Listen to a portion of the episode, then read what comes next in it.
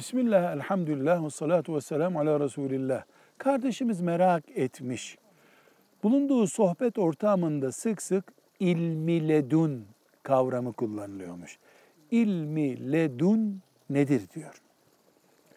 İlmi ledun Kur'an kökenli bir kavramdır. Allahu Teala'nın veli kullarına Kur'an ve sünnetin dışında ilham ettiği bilgi demektir.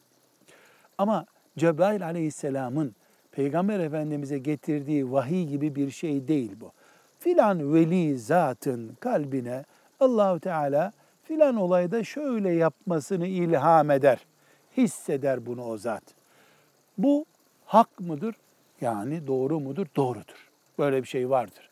Bunu inkar etmenin bir manası yok. Cahilce bir hareket olur. Ama ilmi ledun kimde var? Kimin bilgisi ilmi ledun bilgisidir? Yani allah Teala'nın ilham ettiği bilgidir. Bunu bilmek mümkün değil.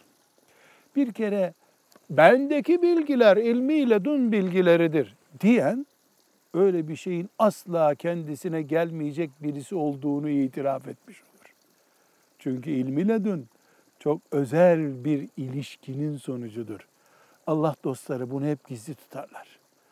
Yamalı, bohçalı, yırtık pırtık biri zannedilir onlar. Asırlar geçer de bakılır ki bu bir zat imiş ki güneş gibi, yıldız gibi gelip geçmiş dünyanın üstünden. Kendisi bunu söylemez.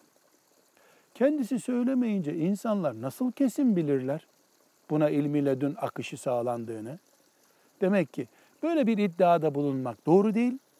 Böyle bir şey filanca da var dediğimizde kesin değil.